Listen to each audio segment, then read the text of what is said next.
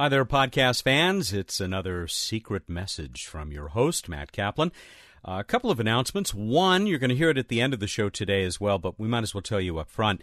Uh, we're done. The sixth anniversary contest. You can stop sending new slogans for the show. The deadline has been passed, if you've uh, heard this. Uh, that is, uh, the deadline is uh, Monday, the 17th at 2 p.m., and you're almost certainly hearing this after that. So thank you very much, those of you who sent in stuff. You've made uh, uh, given Bruce and me a very tough job because we've got a lot of great slogans to review. Second, you're going to hear reference to the press conference that uh, the roadmap to space uh, was introduced at in Washington, D.C. at the National Press Club. Uh, we are going to post that uh, press conference. The audio quality is not the greatest, but it's understandable. We're going to put it up, though, in the uh, members area of the Planetary Society website. Uh, there's a button at the top there for members to click. It simply says for members and uh, we we hope that won't offend too many people, but uh, that that is where you'll be able to find that if you are a member of the society.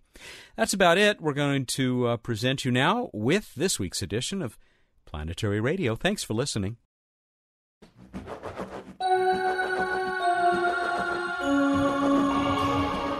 Lou Friedman unfolds the roadmap to space this week on Planetary Radio.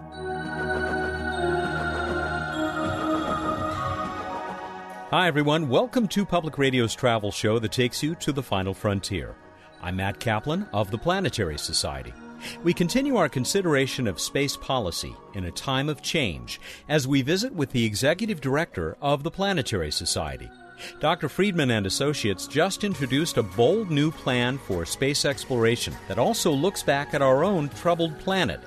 He'll introduce us to the roadmap in a couple of minutes. Ever wonder how we know the claims nations make about space accomplishments are true?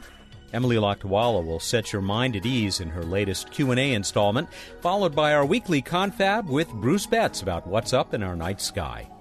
The big story of the week is astronomical in both nature and import. Bill Nye will be here in a minute or so to share his excitement about the first ever images of exo or extrasolar planets, worlds circling other stars. There's a detailed story at planetary.org. Space Shuttle Endeavour lifted off on Friday the 14th, headed where else? To the International Space Station, with everything needed to increase the population up there from three to six. Everything, that is, except the three additional residents. They'll come later. Yet another close call for one of the Mars exploration rovers. Spirit almost didn't make it through a dust storm last week. We're glad to report that the plucky little robot woke up after its power level reached a dangerously low level almost five years into its 90 day mission. Do we live in amazing times or what? Here's Bill. Hey, hey, Bill Nye, the planetary guy here. This week, one of the most exciting times in my life.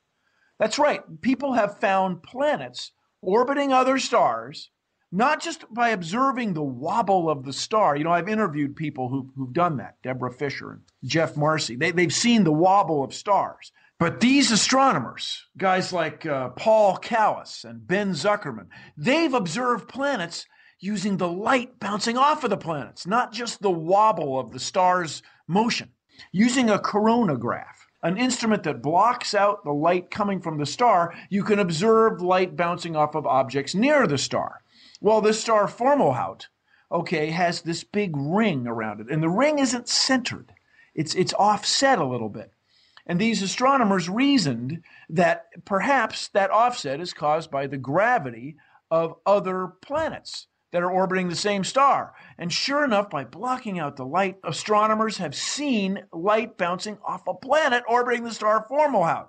Not only that, the same week in Science Express, other astronomers using the Gemini telescope and the Keck telescope, which are on the ground, not the Hubble orbiting up in space, but they observed three planets orbiting a star called HR 8799. HR used to stand for uh, Harvard Revised, Sky Survey Catalog. And so they've seen four planets in one week orbiting other stars. Now, you know, when I was young, we were told quite reasonably that we'd never observe a planet on another star, especially not with light, because the star is so bright it would overwhelm any light bouncing off a nearby planet. But using these remarkable complementary optical techniques, it's, it's if I may, everybody, it's calculus. You can cut out the light from the star and see the stuff nearby. Maybe planets are commonplace. Maybe there are more planets than you can imagine.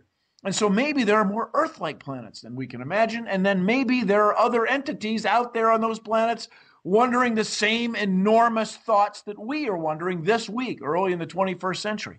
It's an exciting time, my friends. Thanks for listening to Planetary Radio. Go to the planetary.org website and you can see the picture yourself. Look down there in the lower right. It's exciting, but for now, I got to fly. Bill Nye, the Planetary Guy.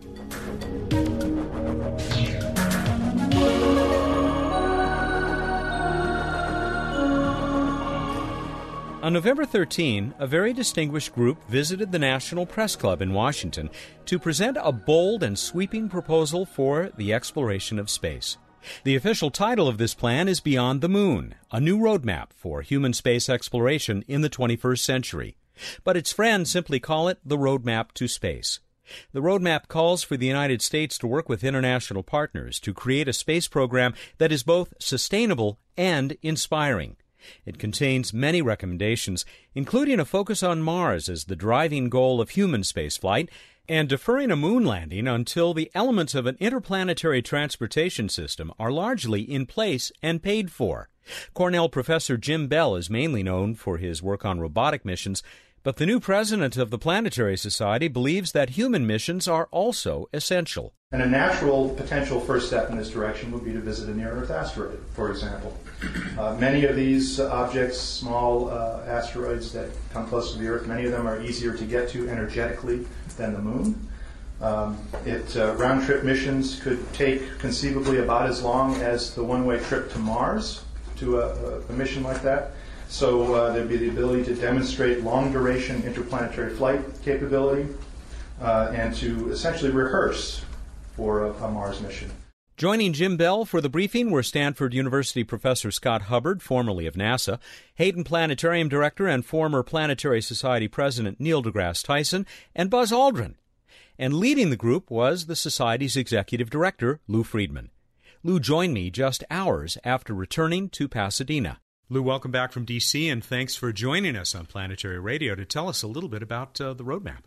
Well, I'm glad to be back, Matt, although uh, it's interesting time to be in uh, Washington, D.C., because uh, transition is just that. It's change, and change is happening as, uh, as everyone who is uh, alive today, I think, is, is well aware. We presented our roadmap to space. It's called Beyond the Moon, and uh, I think it's both a combination of a visionary with some very constructive suggestions about human space exploration, but at the same time responsive to what's going on in the world, this, this whole subject of change and transition.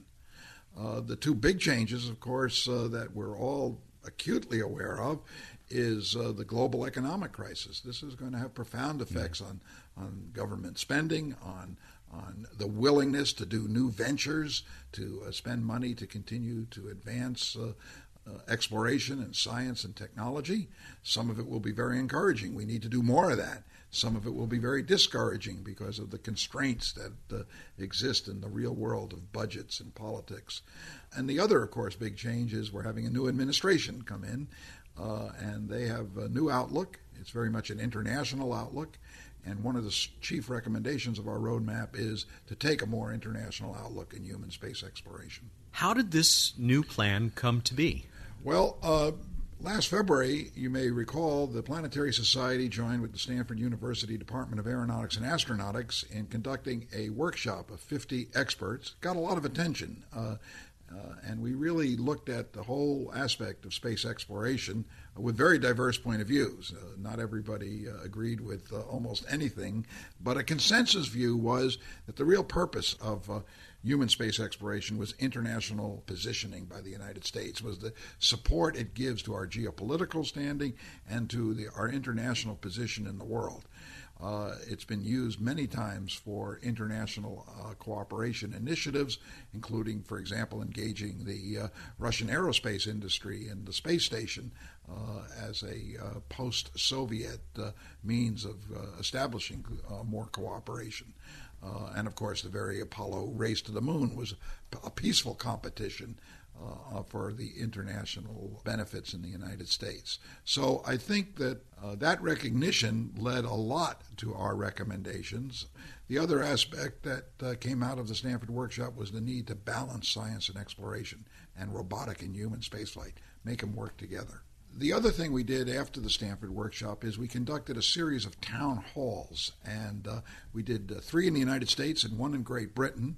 And uh, there's no one view that emerges from these town halls. But we made a special effort to not just talk to ourselves and not even just to talk to members of the Planetary Society, but to involve the public. And you get a lot of differing points of view in that, but you do emerge with some themes. One was the, the, the great pride that uh, not just Americans, but the whole world feels uh, in space exploration as a great accomplishment. It brings out the best in us, uh, brings out the best in motivating a future generation. And the other theme was there is a, a hunger for international cooperation. In fact, next week on this uh, radio program, we're going to be talking about the Indian space program, uh, about uh, Chandrayaan 1, and the enormous pride and enthusiasm in that country, which in, for most of its population is still third world, for this first venture that they're making uh, beyond low Earth orbit.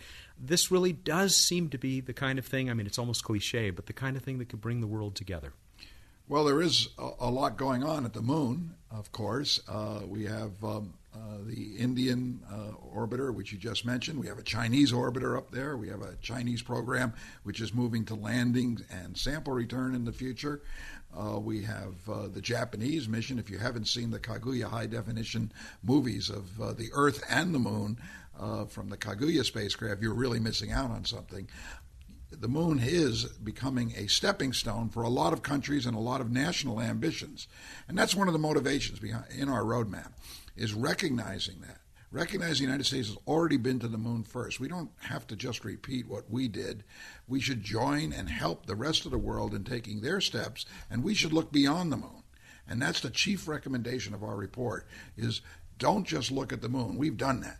Look beyond the moon make the lunar objective an international objective, work with other countries, engage other countries in uh, international cooperative activities that can be used for the greater benefit of the United States, and at the same time, start stepping out into interplanetary space. Do the first mission beyond the moon. Do the first mission out of the Earth's gravity well. Do the first mission to interplanetary space. Keep going further and faster and higher. Make each step an accomplishment on the way to Mars. You'll get the public much more excited.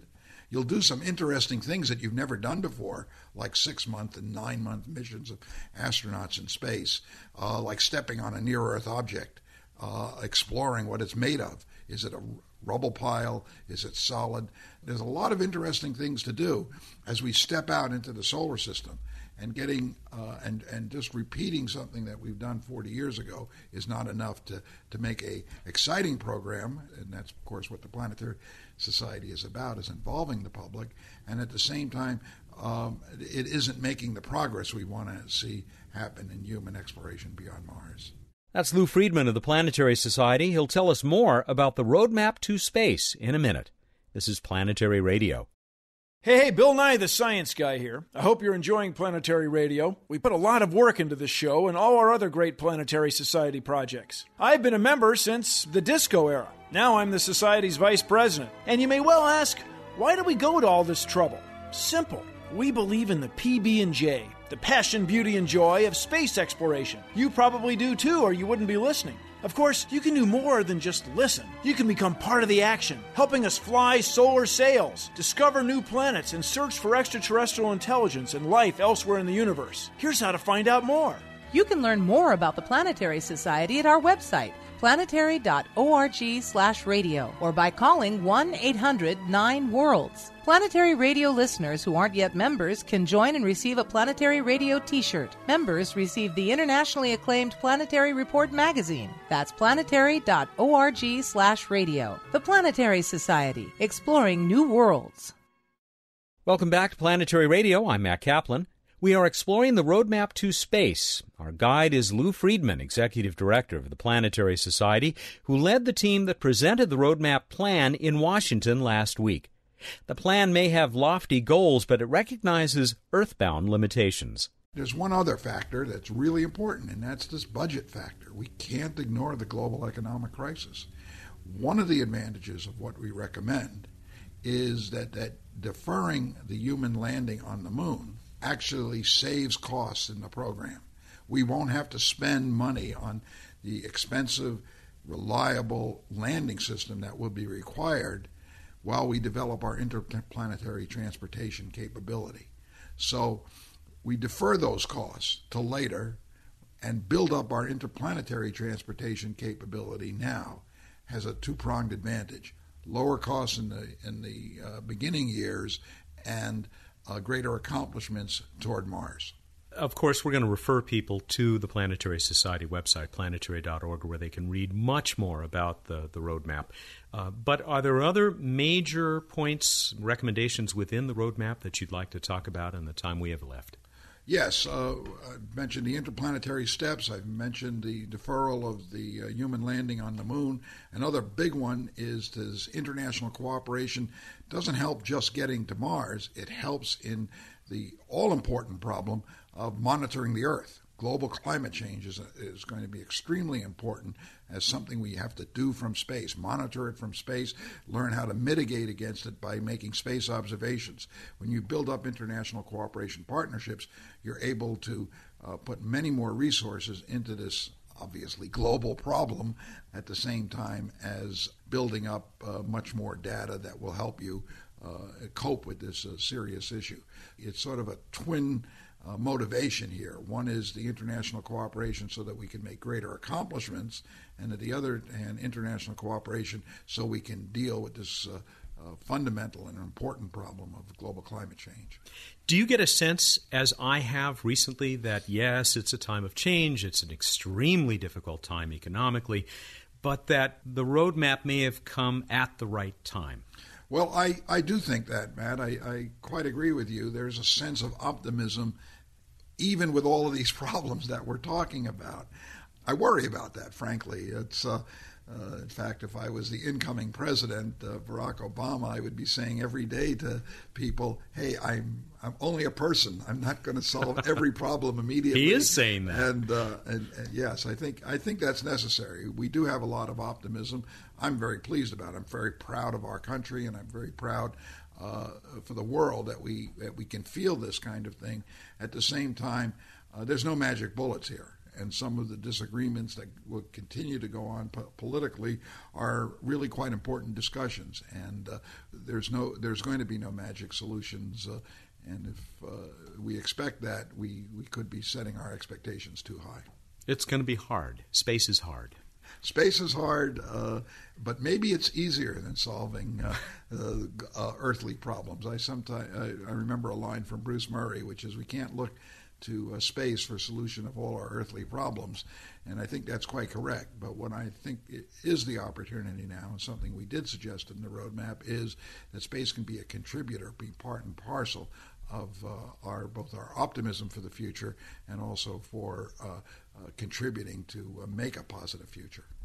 Planetary Society members already have a piece of this roadmap, but what else can they and other people do if they do the research and they like what they see in the roadmap, how can they help to put us on the path that the roadmap lays out?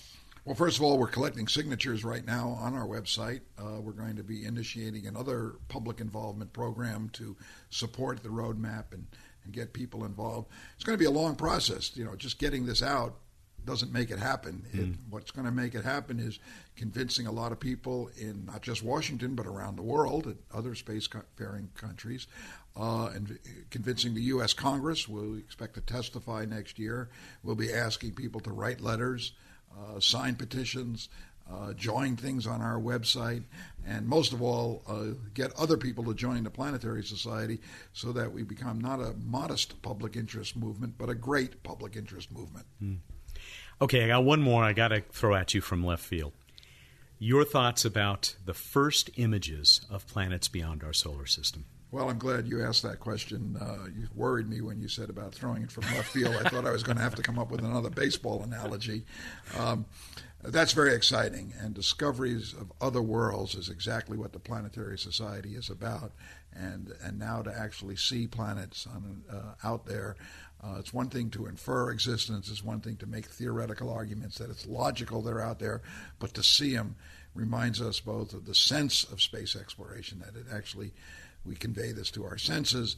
Uh, and we're going to learn something. There someday will be a whole field called comparative solar systemology or something like that that will uh, allow us to understand uh, much more about what's going on uh, in our universe and uh, how we came to be as Carl Sagan once said, we're we're searching for ourselves out there, mm. not literally, but what we're like, what we came from, and this is just adding to that data. So it's a very exciting time to see this discovery. Uh, we predicted a few years ago that it would happen, but we thought it might happen take decades, and here it is taking years. And so I'm looking forward to the next decade and seeing how this evolves. Thanks, Lou. Lou Friedman is the executive director of the Planetary Society, one of the founders of the Society, and he is just back from Washington, D.C., where he and a distinguished uh, team made the first official presentation of the roadmap to space at the uh, National Press Club. We're going to be back with Bruce Betts for this week's edition of What's Up right after we visit with Emily.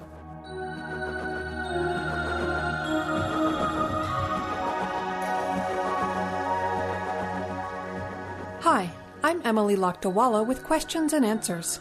A listener asked, Is there an independent third party source that monitors spacecraft like Chandrayaan? Or do we have to take government agencies' word for what they're doing in space?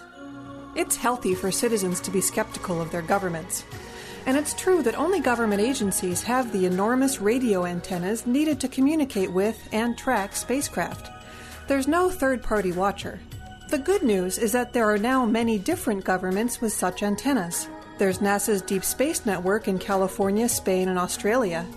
ESA has its own deep space antennas in Spain and Australia. India built its own for Chandrayaan 1, and China and Russia have their own as well. When a spacecraft sends a signal to Earth, any radio antenna belonging to any country that's pointed in the right direction can at least pick up the carrier signal, which allows them to pinpoint the spacecraft's location and speed in the sky. Because Newtonian mechanics is in strict control of the motion of spacecraft, it'd be impossible for one government to fake a signal, making an Earth orbiting satellite appear to be broadcasting from the Moon. Governments have to be in close cooperation for one to easily be able to decode the data carried within a spacecraft's radio signal. But it's actually quite common for the deep space communications networks of all these different countries to cooperate to support planetary missions, particularly during critical moments, such as when a spacecraft enters orbit. For example, the NASA Deep Space Network station in Canberra, Australia, has been working with India for years to prepare to support that nation's first mission to the moon and is now in regular contact with Chandrayaan 1. Got a question about the universe? Send it to us at planetaryradio at planetary.org. And now here's Matt with more Planetary Radio.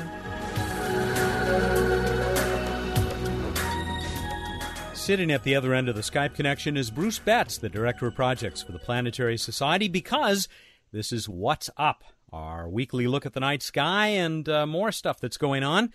Welcome, Bruce. Thank you very much. So, it's been a, a, kind of nasty week for looking at the stars, or really much of anything here in Southern California because of our brush fires. Uh, not too many stars to be seen. Maybe better in, in your area? Not really, no.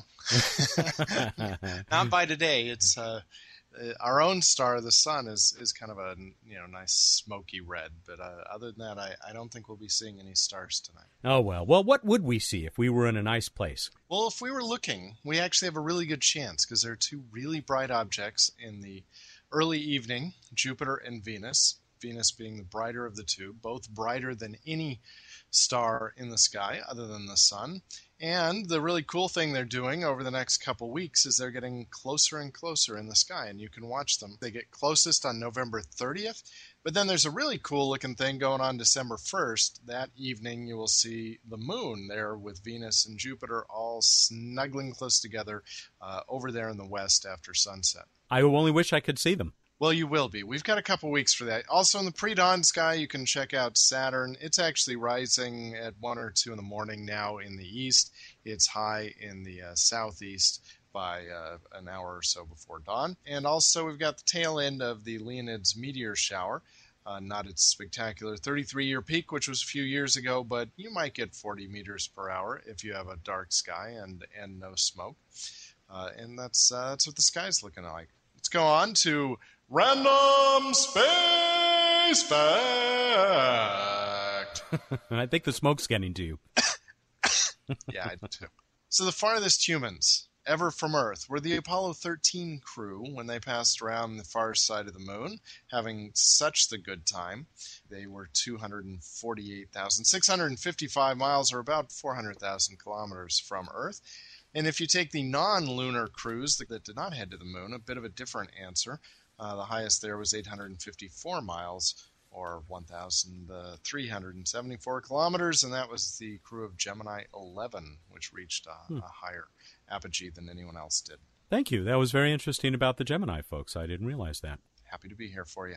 Let's go on to our trivia contest. We asked you what three space flyers, astronauts, cosmonauts, taikonauts, whatever you want to call them, people who flew in space, who had the has had the most EVA time or extravehicular activity where they hang out outside a spacecraft?